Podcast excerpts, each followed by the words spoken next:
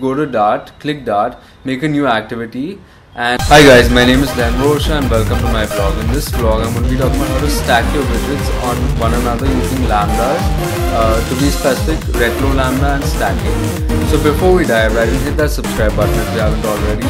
I make new videos on Wednesday and Sunday. And remember guys, music is your landscape, so go on and take the goal. So in my previous week's vlog, I talked about how to use stateless widgets and stateful widgets. So stateful widgets have an init function which you can use later. Stateless widgets don't have any function which you, so you can't use it later. And uh, so now stacking widgets. So widgets are these small things, small fragments. You get Cupertino widgets, you get all these widgets that come all over the place. Like every square, every circle, anything is a widget in Flutter, so you can put widgets anywhere. Now to stack it by making new darts, you go to Dart, click Dart, make a new activity, and you link everything to your main page. So it just uses Dart.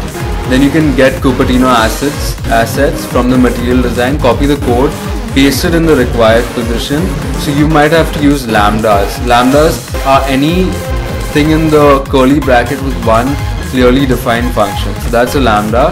Then you have retro lambdas, a lot of different types of lambdas. So then you put stack to stack all the uh, widgets one on top of the other. So that's called stacking your widgets in a lambda. So I hope you guys found this video interesting or useful. If you did, please smash that like button. As always, I'm to new content for you guys and I hope you guys really liked it. Check if there's any cool stuff in the description box. As always, I'm make new content for you guys. Uh, be sure to smash my subscribe for good vibes and I hope to see you guys soon. Thank you.